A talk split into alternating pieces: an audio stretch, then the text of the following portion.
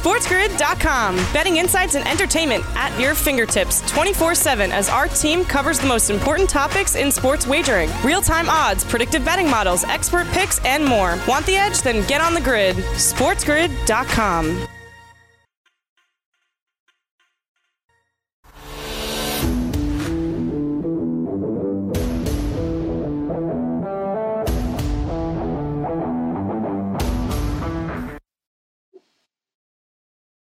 Welcome back in, everybody, to the early line. Hour number two, right here on Sports Grid. I'm Dane Martinez. Some people call me the spitting statistician, stable genius, and vocal minority. And I got my man Kevin Walsh stacking chips from inside the basement. That's what we do give you an edge and put the fun in functional sports content. Kev, we were looking at, you know, Major League Baseball, some of these players deciding to opt out uh, for different reasons. And we know that these things are going to continue to happen. And so we have to look at competitive balance. There was one other story that I heard that came across my radar in Major League Baseball. Not a player opting out, but something of a position change that I think could be helpful and important, Kev.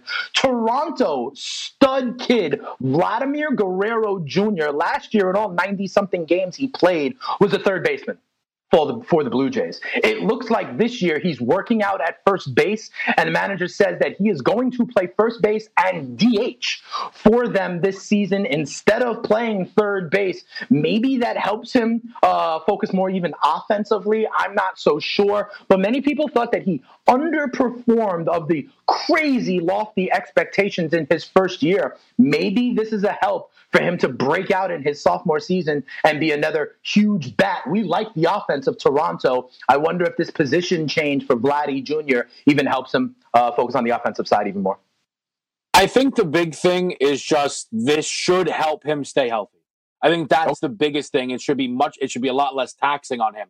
Now, weird sample size. Last year, for games he started as a third baseman, 364 at bats, he batted 288. In his 96 at bats as a DH, he batted 219.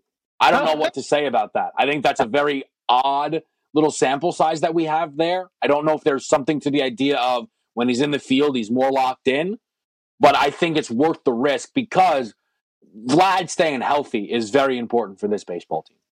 Yeah, absolutely. You know, if he can stay healthy and mash in the middle of that lineup, we've got a lot of guys in this shortened season, right? That if they can mm-hmm. stay healthy, it's like, oh, what might they be able to do? The name Yoenis Cespedes comes to mind for that yeah. as well for the New York area. But with Toronto, Listen, I remember when we did our team by team previews, Kev, when we were looking at them, you and I both thought that they could surprise a little. I think you and I even thought they could be over the Boston Red Sox, right? For like a mm-hmm. third in this division. You know, when we were doing our AL East and NL East team previews, Kev, you were like, I wish there was a playoff yes no market. I wish there was a playoff no market. And wow, ask and you shall receive. We have found it, right? And I think Toronto is an interesting case because we thought they could threaten, they could be dangerous, but it is a big plus number. Right now, they're around plus 600, plus 650 to make the playoffs. And, you know, maybe Vladdy stays healthy. Maybe these kids all take a step together, right?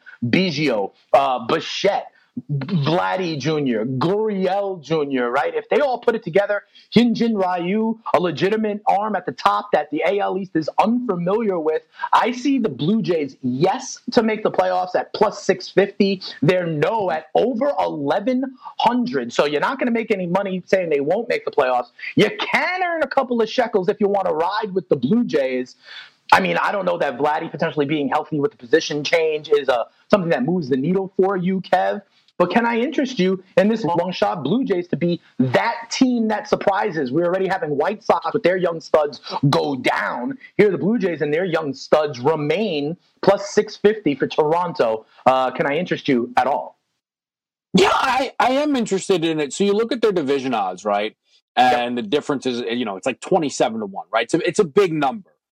But there's a reason for that. Now, again, if we're going to push Boston to the side here, and I'm okay with doing that, the Yankees and the Rays, that's still a tough mountain to climb. And a great season for the Rays, and they still might just come second in that division. Again, because right. the expectation for the Rays and the Yankees are so high. But there's a world where they could finish third, Dane, and still get themselves into the playoffs. So that's why I think this plus uh, this plus 650 number is a bit intriguing.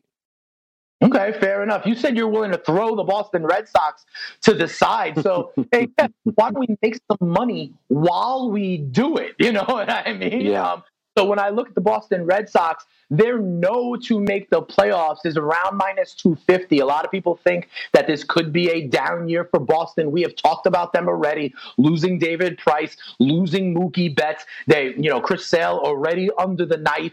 While we expect maybe a step forward from some of these kids, Rafael Devers, a lot of people think won't take a step forward. The kid they got back, Alex Verdugo, in that trade with the Dodgers, some people think can kind of show up and show out. They still got an offense with Bogaerts and Benintendi, JD Martinez, and others, but it seems like you're throwing them out. It seems like a lot of other people are also throwing them out. Would you throw them out to the tune of being comfortable to lay minus 250 or thereabouts for them to not make the playoffs? I don't know if I'm that comfortable. Okay. Minus 250 is, to, is still a, a decent number. Matt probably would rather just play them in the win total and and hope they can stay under. Yes, I'm totally aware that they could go over and miss the playoffs, but minus 250 is quite a bit for this team. I, to me, still with the offensive ceiling that they provide, I you know they might bottom out, and that'd be great. But I don't want to have to risk a minus 250 number. Yeah, no, that makes sense. When I look at the top and bottom of this division, similar to how when we were talking about the win totals, you know, when we were doing our team by team, and Kev, you know, you mentioned that betting the over for Baltimore might be the way to go because it's just so low. You talked about not necessarily wanting to t- touch the over for the Yankees because it's so high, right? So when I talk about the playoff yes no markets for those two teams, as opposed to say just the win totals, I don't know that either one of those represent value, right? Because you're looking at huge numbers either for the Yankees to make the playoffs, let's say, that's at around like minus 650 to minus 700, or for Baltimore to not make the playoffs, that's at like minus a thousand. I don't know that that represents value, right? We may all think it's going to happen, but Kev, teach the people how to fish. Why are those not necessarily bets you would want to lay, even though they become likely outcomes? Yeah, and I mean, look, you know, we're not we're not going to slack off here on the morning. You you do what you what we need to do is try and understand the the risk reward here, right? If this mm-hmm. team bottoms out and you played the under and they miss the playoffs, you will win the same amount. You might even win more because instead of having to bet 250 bucks to win $100, you're betting significantly less. Now, yes, again, there's this world where they win, you know, 34 games and miss the playoffs, but you were also now probably not spread as thin and you're probably able to, you know, check the board a lot more thoroughly, I would say and you can you know hit yourself on some different spots where you then can hopefully i think dane make that ground back up. Okay fair enough. Now there's one other team here in the american league east that we have not talked about yet and especially in terms of this playoff yes no. And it's the tampa bay rays and i saved them for last for a reason kev. When mm. we were doing the spotlight we were kind of high on them Okay, we were saying we don't know how they get it done with their offense, but they look at the numbers and all that good stuff, right? That that's going down. We loved their big three, right? We loved Glasnow, Snell, and Morton. We even talked about them as all fantasy viable. We looked at their Cy Young numbers. You and I both said they were the perfect kind of variance team for this 60 man rotation. Their their bullpen has great stuff and they use it correctly, and that this team mm-hmm. is, you know, not shy to tinker right? In this kind of context of a season, they've done the dramatic infield shifts. They've done the opener. They are comfortable in this kind of context. I remember, Kev, when you said you even thought they were an interesting play at three to one to win the division, right? If yeah. some variance, it's the Yankees, COVID, it's the Yankees. We don't know already. Chapman, DJ LeMahieu, and others, right? So you thought they were a value potentially at three to one to win the AL I look at the Rays, yes, no playoff number. It's interesting. It's minus 110 pretty much on both sides, right there mm-hmm. on the mm-hmm. line. That makes sense, right? With five teams making the playoffs, if they're not the division favorite, right? They are, but uh, the second choice. They're one of the better second choices, I would imagine, along with the Oakland A's out west. And so those two teams, the A's and the Rays, look to be kind of having that leg up, shall we say, for the wild cards, and the lines would represent that for Tampa. It's minus 110 on both sides. We both like them. Isn't this pretty much decent value to get it almost even something we think can come in?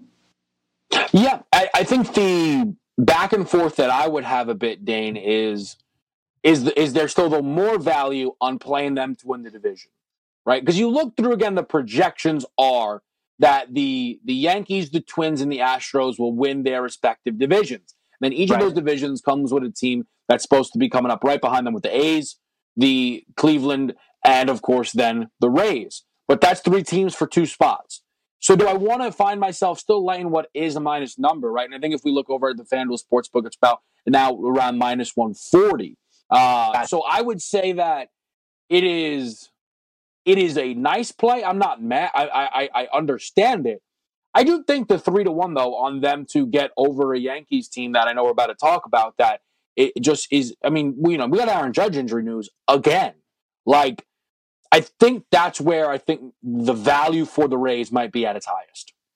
All right, fair enough. If you're going to ride that horse, ride them all the way to the finish line of winning the division. The Tampa Bay Rays are the second choice, depending on where you look around three, uh, plus three, plus 350 in that vein. You can get some money there. You did mention it. Aaron Judge missed the kind of inter squads over the last couple of days at Yankee Stadium, this time with a stiff neck. They are saying, I don't know that this compromises availability for opening day, maybe just more of a precautionary measure. And at the same time, they have pronounced Giancarlo Stanton ready to go for opening day. So I mean, yes, he missed the inter squads with a stiff neck. I actually believe, though, all the thump in the middle of that Yankees lineup will be there. DJ LeMahieu, who has tested positive for COVID, is the one notwithstanding. Yeah, the uh, it's you don't want to overreact to inter squad games. Yeah, boy, is Gerrit Cole looked like the best pitcher in baseball. My goodness, my goodness, am I excited to watch that guy play? I, I mean that's going to be a lot of fun. I'll tell you this though, Dane, as a Yankees fan, minus 800 at the FanDuel Sportsbook for this team to make the playoffs, plus 520 for them to miss it. If I had to make one of those bets, I pl- I, I go with plus 520. With oh, this yeah. kind of variance, oh, better than 5 to 1 for a team to miss out on the playoffs when you know that there's a team who this type of season might be perfect for in the Tampa Bay Rays. It's worth a play, I would argue. Yeah, no, that's interesting. Always go zig when others zag. We like the plus money. One other thing, when we looked at the NL East, Kev, is we knew that these teams mm-hmm. are so close together. So maybe the playoff yes no market provides some value. We take a look into that. We talked NL East last week. We look at it in relation to their playoff yes no odds. We're on if we can edge on Sports Grid when we come back on the early line.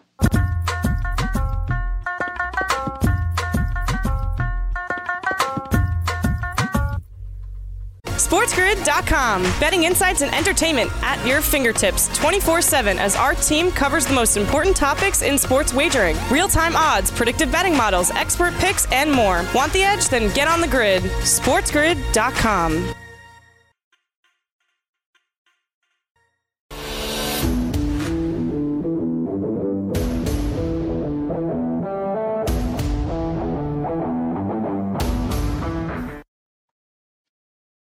Welcome back in, everybody, to the early line here on Sports Grid. Kevin Walsh and I going around the world of sports, giving you all the lines to look at so you know how to win a little bit of money on this brand new week, Monday, July 13th. Kev, we were looking at these playoff yes no odds. We had already talked about the American League East when we did our team by team previews. Last week, we looked at the NL East. And what was interesting about that division, Kev, to me, is that you know, it is so close up top, okay? I understand you could throw out the Miami Marlins and we could still figure out ways to bet on them and win some money. But remember, mm-hmm.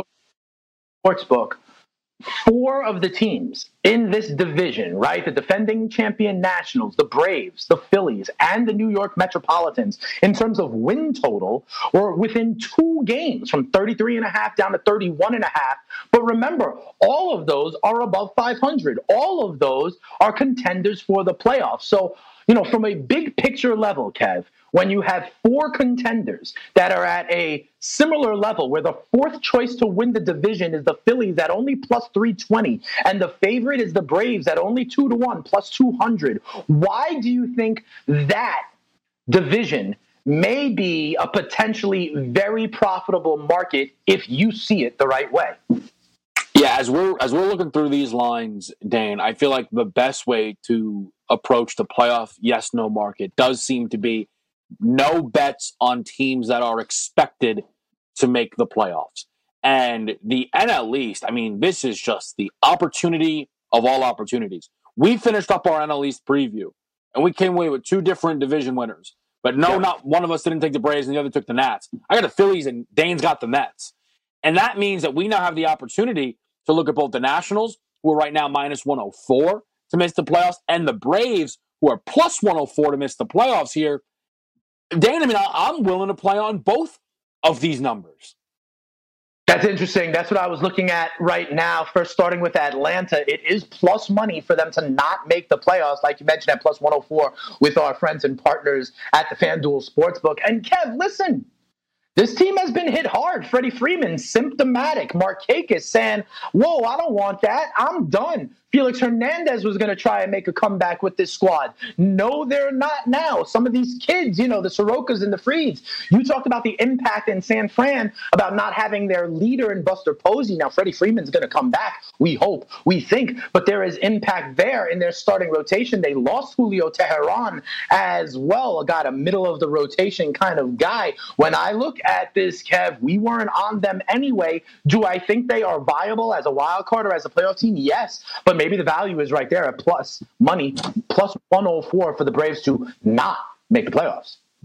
Now, let me ask you this when it comes to this Braves team, because I know for myself, the potential absence of Freddie Freeman did matter a lot into me yeah. starting to pull back on this team some. If I were a Braves backer, would you rather play this team at, let's call it minus 130 to make the playoffs or at plus 200 to win their division. I mean, that is a big difference in the number that you're laying.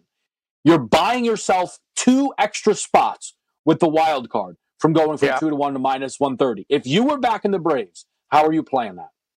If I were a Braves backer, and I am not, right? Still, because there are four teams in that division that I have to, even if I like the Braves, acknowledge and respect our contenders, I think I would broaden it out either to that playoffs, yes, no, or consider the win total if I was high mm. on the Braves.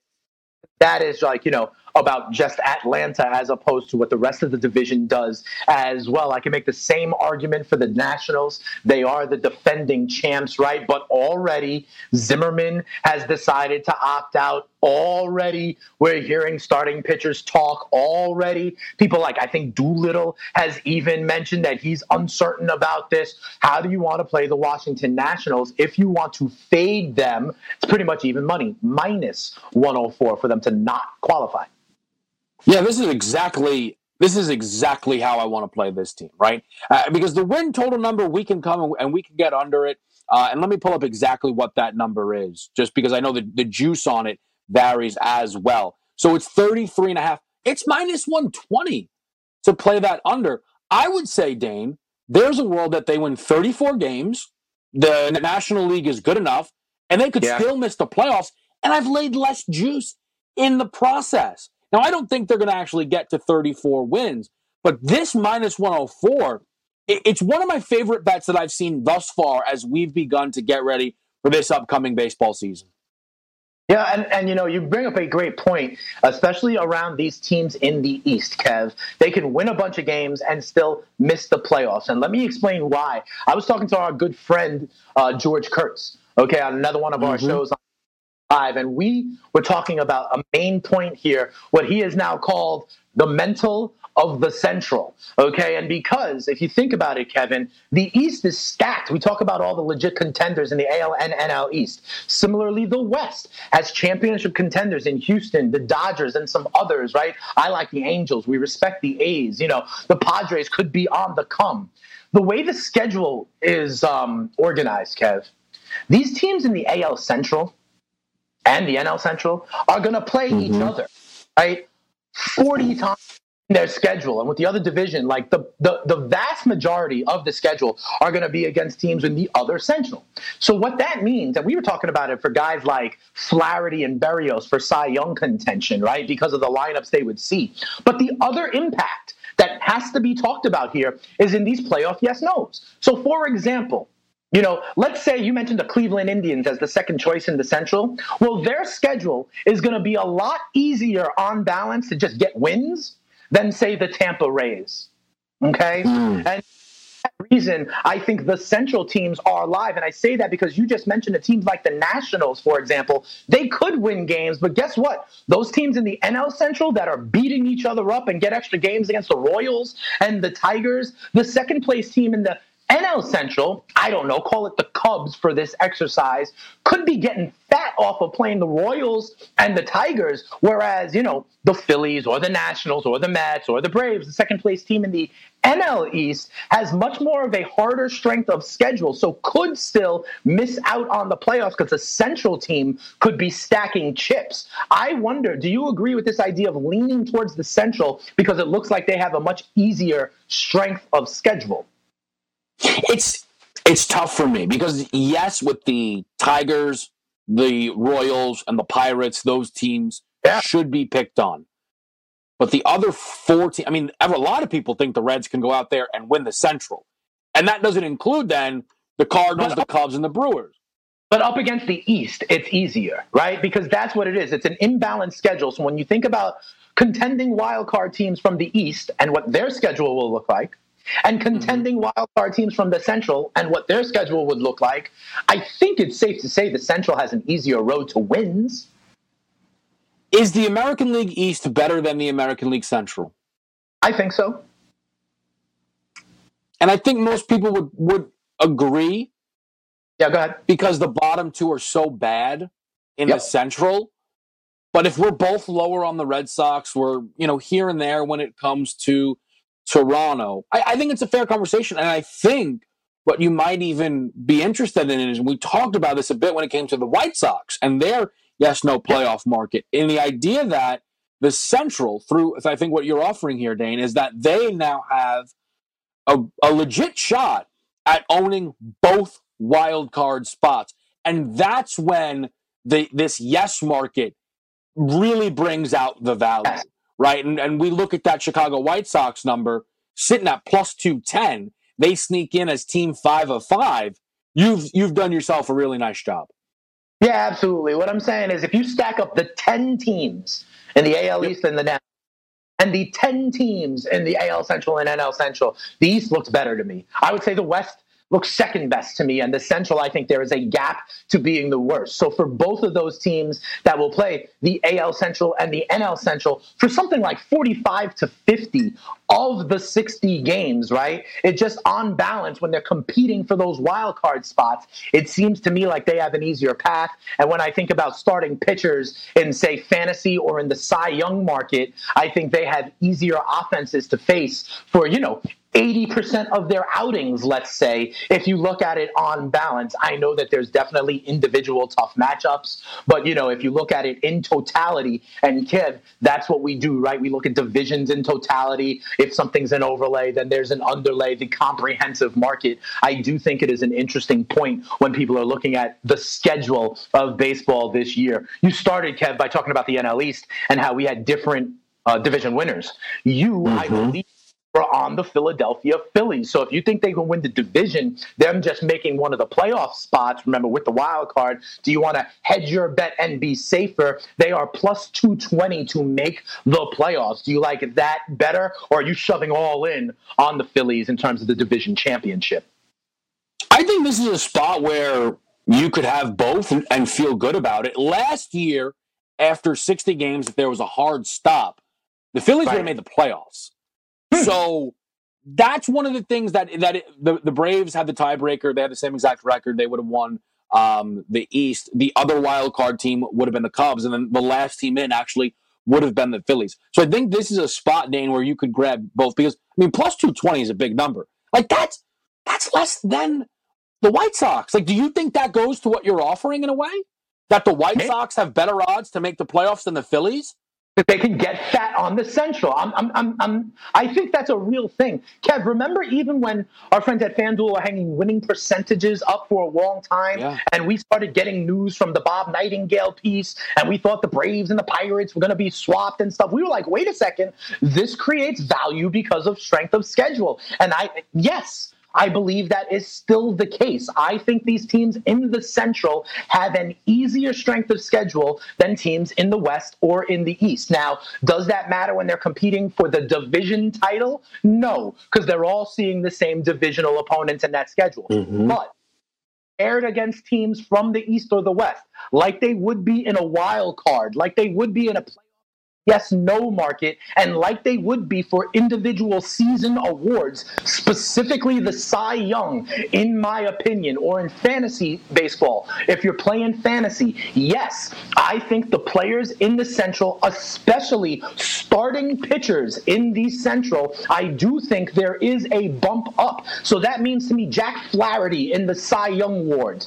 That means to me Jose Berrios in the AL Cy Young and other studs like that. Yes, I do think there is a bump. When we come back, though, Kev, you talked about the Phillies. There is still my team in the National League that I still think could win that division title. And I'll say what the value is. And if you agree, when we come back, we look at the New York Metropolitans. Oh, and by the way, if you were tailing us and our boy Jay, the Sports Keg CEO for UFC 251, hopefully you were able to withdraw. We'll talk about that as well when we come back right here. Early line.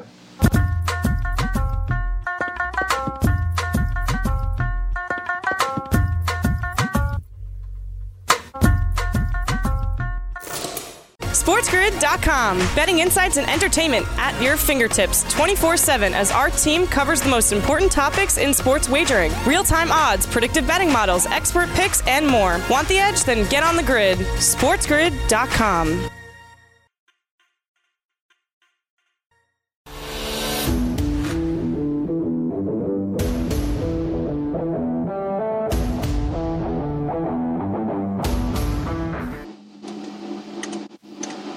back in, everybody, to the early line right here on Sports Grid. Kevin Walsh and I put the fun in functional sports content. Kev, we were looking at some of these NL East teams.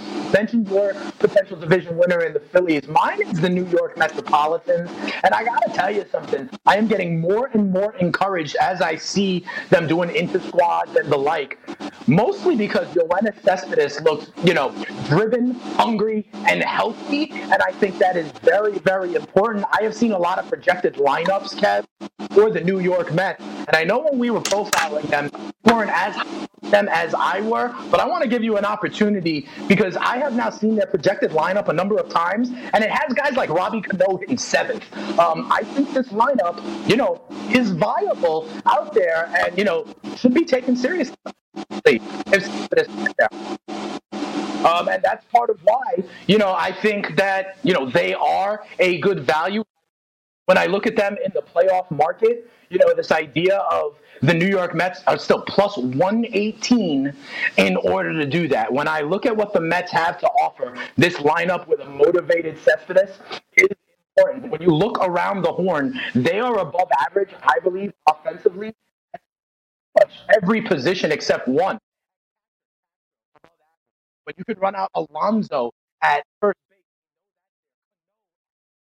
base. Yeah, I got you. And, and, Dan, I think one of the interesting things with this with this Mets team is how these numbers play. So I look at it for the Phillies, and I see plus two twenty still as a pretty big number. I look at it for the Mets, and that plus one eighteen, it doesn't land the same way, right? I think that's kind of one of the one of the difficult things here for for the for the Mets to be plus two ninety to win your division, right? versus the plus 118 to make the plus. That feels like such a big that's it is it's such a big gap. Like there's only a plus 30 differential from our two division winners to win the division. Meanwhile, it's a plus 100 differential when it comes to these two teams to make the playoffs. And I am a bit curious as to why that might be, Dane. I, I mean, we see the Mets here at plus 118 to make the playoffs. The Phillies are plus 220 to make the playoffs. But the Mets are plus 290 to win the division where the Phillies are only plus 320. Like that's a considerable gap in one market and a pretty close gap in another market. I wonder does that mean that they believe the Mets are a perfect wild card team, but maybe just too much of a mountain to climb when it comes to this division? Like th- there's there's value somewhere in there, Dan. I'm not sure exactly where though.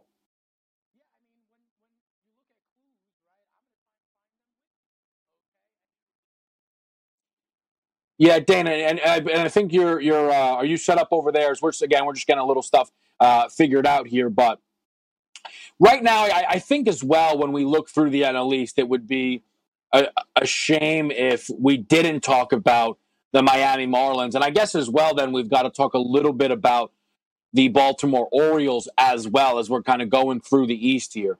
So the Marlins to make the playoff, the playoff stands at twenty five to one this is a, it, it, look, it's a really really tough spot, and I think that if you are interested in that bet, I get it. It's it's a nice fat number, more than understandable. If you wanted the Marlins to win the East, we're talking about a hundred to one shot. You want to look like I almost would rather take the way way way crazy shot like that as opposed to anything else. The team win total though for the Marlins, if you're considering playing them to make the playoffs, it has to be over 24 and a half, I would say. I think it has to be because obviously they're not going to win 24 games and not make the playoffs. It's only minus 106 to get over that number.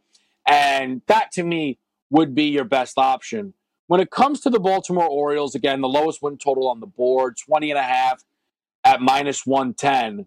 It's, you know, we're, again, we're looking at a spot here. They're 25 to 1 to make the playoffs. It's the same exact number as the Marlins. So what I think we're seeing is there, you know, there's a ceiling and there's a floor.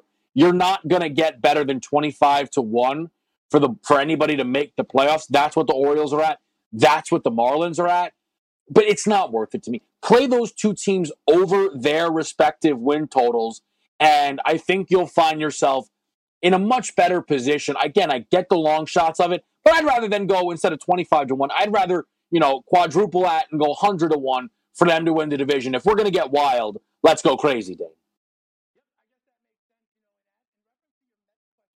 Who is not uh, back with us yet, but we're gonna and we're gonna have to figure out um, those audio issues. We appreciate you guys hanging out with us here, though, uh, on the early line um, on a Monday morning, getting everybody set. And I think as well as as we continue to peel through some of the these playoff odds, these yes no bets as well, I think it is also kind of just taking a quick look over at odds to win the league. Um, and we'll, we'll look at it through again this National League prism here. And this is why I guess this gap with the Mets and the Phillies would exist. So your favorites are the Dodgers. We've known that plus 160. Then comes the Braves, and then comes the Nationals. Then comes the Mets. And that's one of the biggest things, right? Is that the Mets are, you know, projected to be in the postseason the Cardinals and the Cubs separate those two teams. Now, again, the gap here, the Mets are 11 to 1 to win the NL. The Phillies are only 13 to 1. It's right there, but it's those it's that gap of two teams separating them that we see as the big difference maker when it comes to a yes no playoffs bet. But I would say we might be looking at some pretty decent value then when it would come to the Mets. For, the, for them to be the fourth best odds to get themselves into or to win the National League, right? Represent the NL in the World Series, then you're looking at a position here where, you know, yes, one of those, you know, Cubs or the Cardinals would have to win the Central. There's only a fifth spot.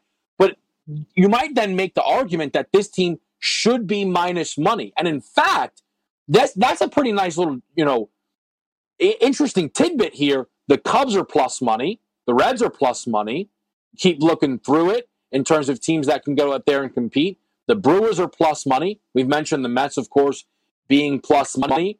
And then are the St. Louis and the St. Louis Cardinals as well are plus money to make the playoffs. So the the only teams that are minus money are the Dodgers. Of course they are, right? Again, the Dodgers are supposed to be the best team in baseball and with good reason.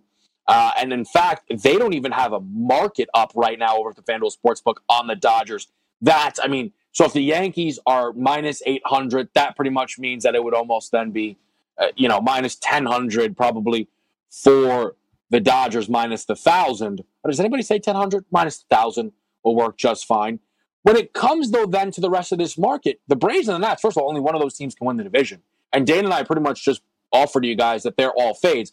But this now means that the entire Central, they can't even commit to a team to win the Central and to put them over at minus money here at the FanDuel Sportsbook. Like that is pretty significant, in my opinion, at least. And that might be one of the biggest values maybe that we've found is we again are gearing up for this baseball season. And the Central is going to be on deck for myself and Dane as we continue this week. We're going to look through the American League Central. But now this National League Central has really caught my attention here because whoever we think is going to win this division, we're going to be able to get it plus money to win the division, right?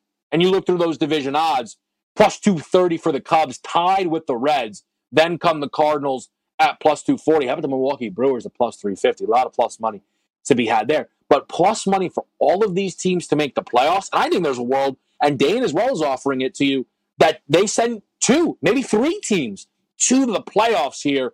This Central might present us a lot of value. I do, and Dane mentioned it. I want to talk a little bit about the fights that we got this past weekend. Uh, it was a nice weekend for us here on the early line. Once again, shout out to our guy, uh, the Sports Keg CEO, Jay, who, who came on with us. And he said it, guys. He said it was a favorites card. He, and sometimes that's not what you want to hear. You don't want to be laying minus prices, right? What do you do with Amanda Ribas at minus 900? You bet Paige VanZant. I know people that did that. You know what? It was over before it started. It was a complete waste of a bet, but the value was there. But we get too caught up in the value, I think, sometimes. You, you, you keep looking through that card. Rose Namajunas is your favorite. And it's tough. Jessica Andrade won the first fight. This was a rematch. The person who won the, the original fight was the dog, but Rose is the better fighter. And we saw that play out. We saw that play out. And we had another favorite come home. We then get to the next fight, Petr Yan and Jose Aldo. I had a lot of people that I was talking to say, man, I don't know. Aldo's a dog. Aldo's a dog. Been around a long time. Good value. Good value at two to one. Petr Yan, people are betting him heavy. Minus 250. I don't know if I want to do that. You did want to do it. Petr Yan looked fantastic. And boy, I cannot wait to see him and Aljo throw down. And that better be the fight, too. No funny business here from Dana White, please. Better be Aljamain Sterling. He, come on. He, he, he jumped on Cory Sandhagen, made him, you know, made it look like a backpack and we were out of there in a minute. I mean, that was wild stuff. That better be Aljamain Sterling's next fight against Petr Yan. And as well, then, Dane, we got to the two main events. Now, the Volkanovski Max Holloway was certainly a sweat, right? It was close your eyes, everybody lock arms, and, and, and let's hope that this thing gets home. And then Kamaru Usman was electric in the main event, Dane. But overall, it was a nice card for us here on the early line. Come home. I saw it on social media as well. And the interesting part for me, Kev, was you know there was a lot of controversy around the Max Holloway Volkanovski fight, right? Uh, some people thought that Max was up. You know, they have like the Twitter uh, going on what people are saying, and a lot of people going into the fifth round thought that it could have been three-one Max at that point. But we saw the actual judges' cards, okay, and the one judge that did in fact have Max uh, Holloway winning the fight. If you looked at it, he had it 2 2 going into the last round, and then Max Holloway somehow winning the last round to make it 3 2 Max. I did not think that's the way you could arrive at Max winning three rounds to two. Okay, I thought if anything, he banked it in the early rounds of the fight and was up 3 1. And then, you know, Volkanovski did enough to try to come back. But again, the third round is the one that was really up for grabs, not the fifth one. So I found it intriguing also that even though there was a little bit of uh, controversy, it went a different way than you would have thought. Yeah, but it was it was look, it was a great fight, but I did think oh, yeah. Volkanovski was the right winner, and it, it was it was nice to see that one come home. Yeah, absolutely. When we come back on the other side of the break, hopefully you can hear my voice and see my pretty face, and we will tell you why else this was a good weekend for the early line. We got a lot of sports that we crushed. We'll come on back, hopefully, and talk about it right after this.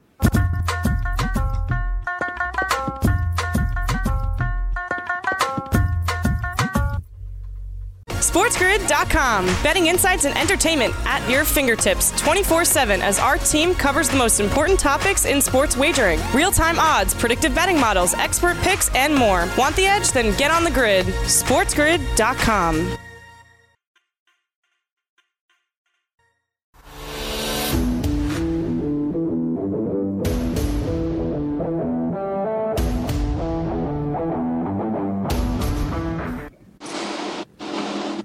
Welcome back in on the early line, and I am back. Dane Martinez with our man Kevin Walsh in the basement. And you know, Kev, it is in fact interesting. UFC 251, we talked about it. We did well. Shout out to Jay. The Sports Keg was giving out winners here on Friday. We didn't talk about this main event though, right? Where Usman did what Usman does. He is a world class wrestler, and Masvidal was supposed to be the striker. He looked quicker at times when they were standing up or in the pocket, but I really do think the fight that uh, Masvidal took this fight on six days' notice, had to cut 20, 25 pounds of weight. I think towards the end, right, in the championship rounds, when also Usman was just, you know, grappling with him, side control, almost had his back up against the fence, you know, you could see that Masvidal, you know, didn't have as much juice left in the tank. Yeah, I mean, I get all this, you know, six days notice. All, yes, but he was training. He was he was in camp. Kamaru Usman has an argument to be made for the best fighter in the world. The pound for pound number one, he belongs in that conversation. It's it was one of those performances where you go, I don't know who beats this guy.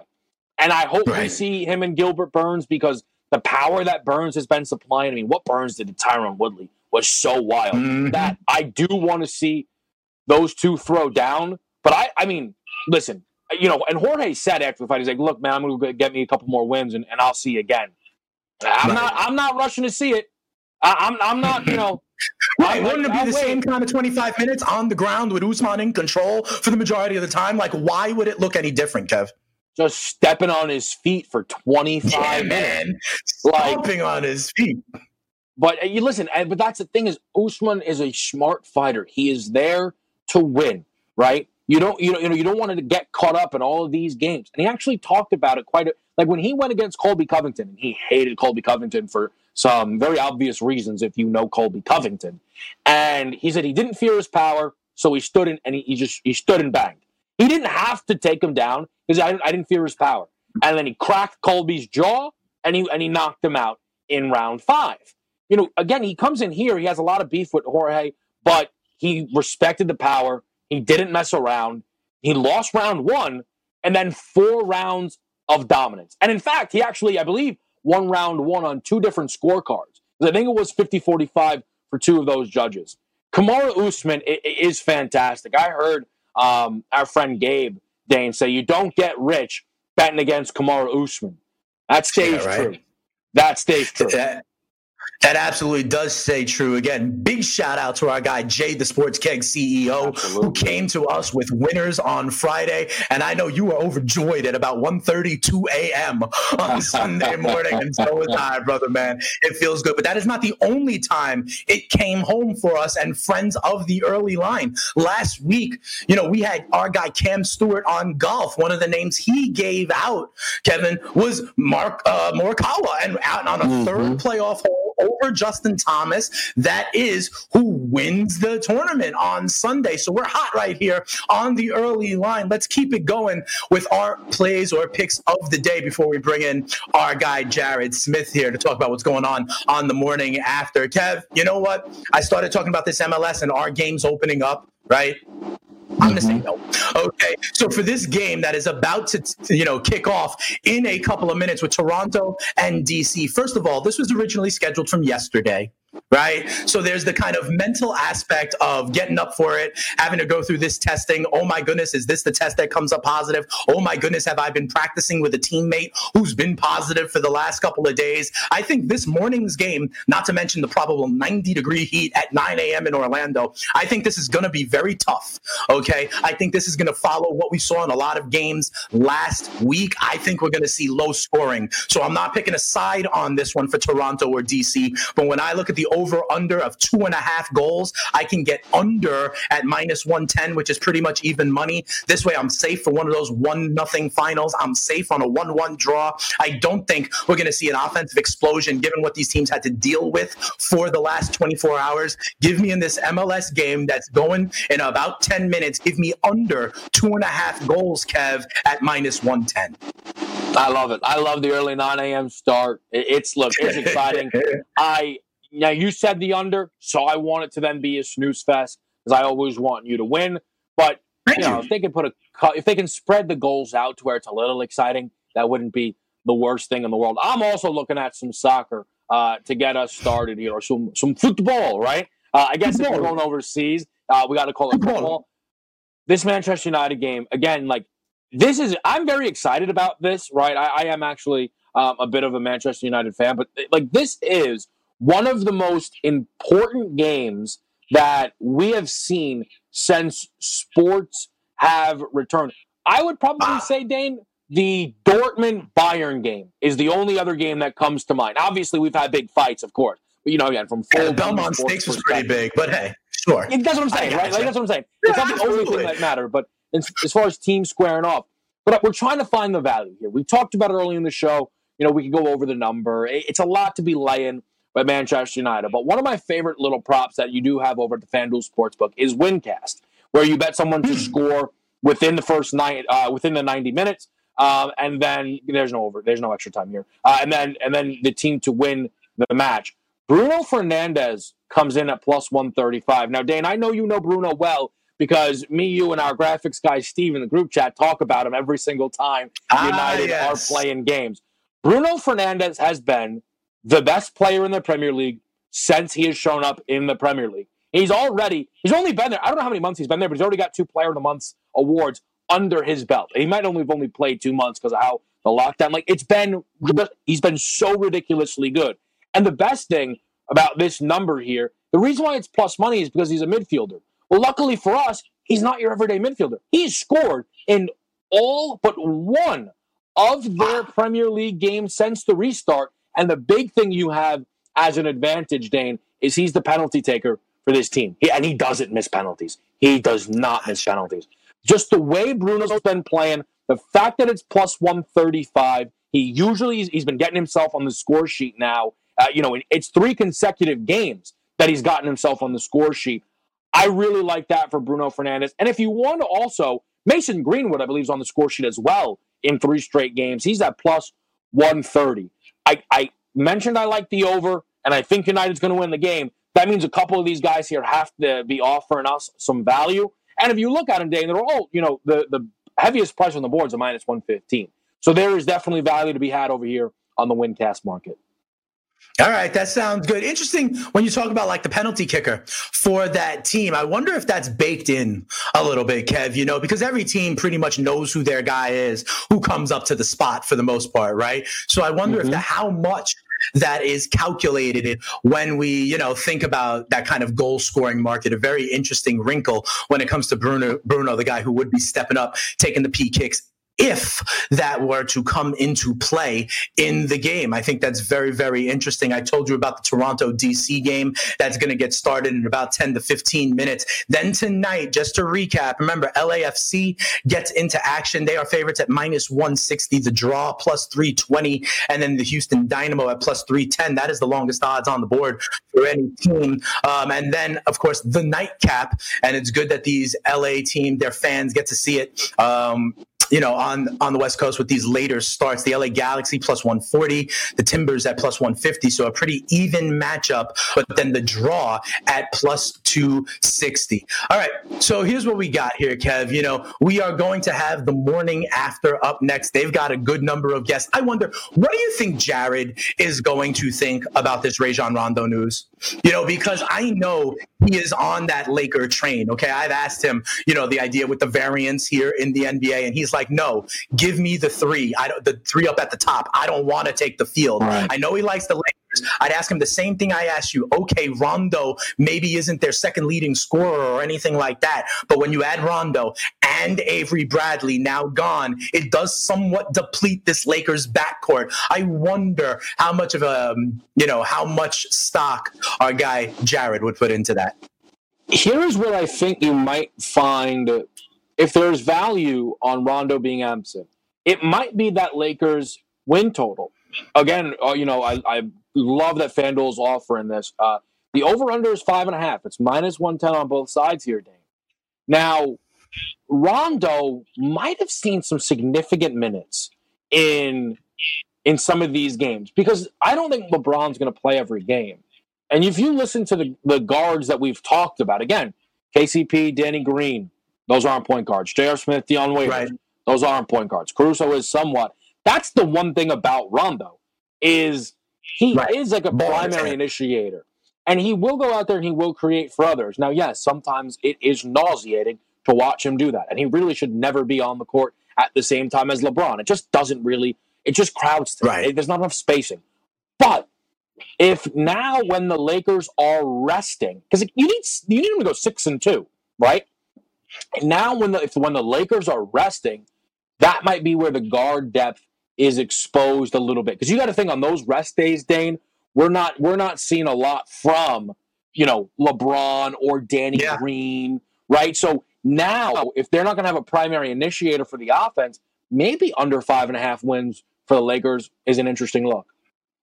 And we do have Jared, so now I can ask him my damn self, and I am going to do that. Jared, you got the morning after coming up next. Kevin and I were talking about, listen, Rajon Rondo, you know, with the thumb injury, going to be out for a while. I asked it to him this way: when you combine it with Avery Bradley already having opted out, I know you love the Lakers in this restart, you know, Jared, but at some point they're getting compromised here. Kevin is saying some of these studs they're bringing in, the J.R. Smith and what, they're not floor generals. They're not the ball in their hand. What kind of impact does this Rondo news have for the Lakers? I think Rondo will have an impact, especially because of the ball handling. Uh, you know, Le- LeBron does have to take a break eventually. Now in the playoffs, he, he doesn't take much of a break, uh, but the ball handling that that Rajon does bring to the table is is pretty paramount. And you know, LeBron takes a takes a shoulders a lot of that load. So when he does take a break, now you know LA is gonna have to look elsewhere. I think Jr. will be fine in the playoffs. I mean, that's really what he is. He's a sniper, and he'll make big shots in the postseason. Avery Avery Bradley, at like athleticism, defensive wise, I, I think hurts a little bit as well. I mean, he's just a little younger, he's a little quicker. We'll see what JR has left in the tank. Lakers are going to be fine. The Bucks are going to be fine. These good teams, you're seeing, we're, we're starting to see the tea leaves now. We're hearing these things now. We're hearing they love being there. They're excited. These guys are like wow. caged animals getting ready. So, uh, Dan, as long as they got good stuff to eat, you know? as long as they got good those are the ones that we're looking at. And we'll talk about it more. I'm sure you will on the morning line. Have a great day, everybody. Jared and Ariel up next.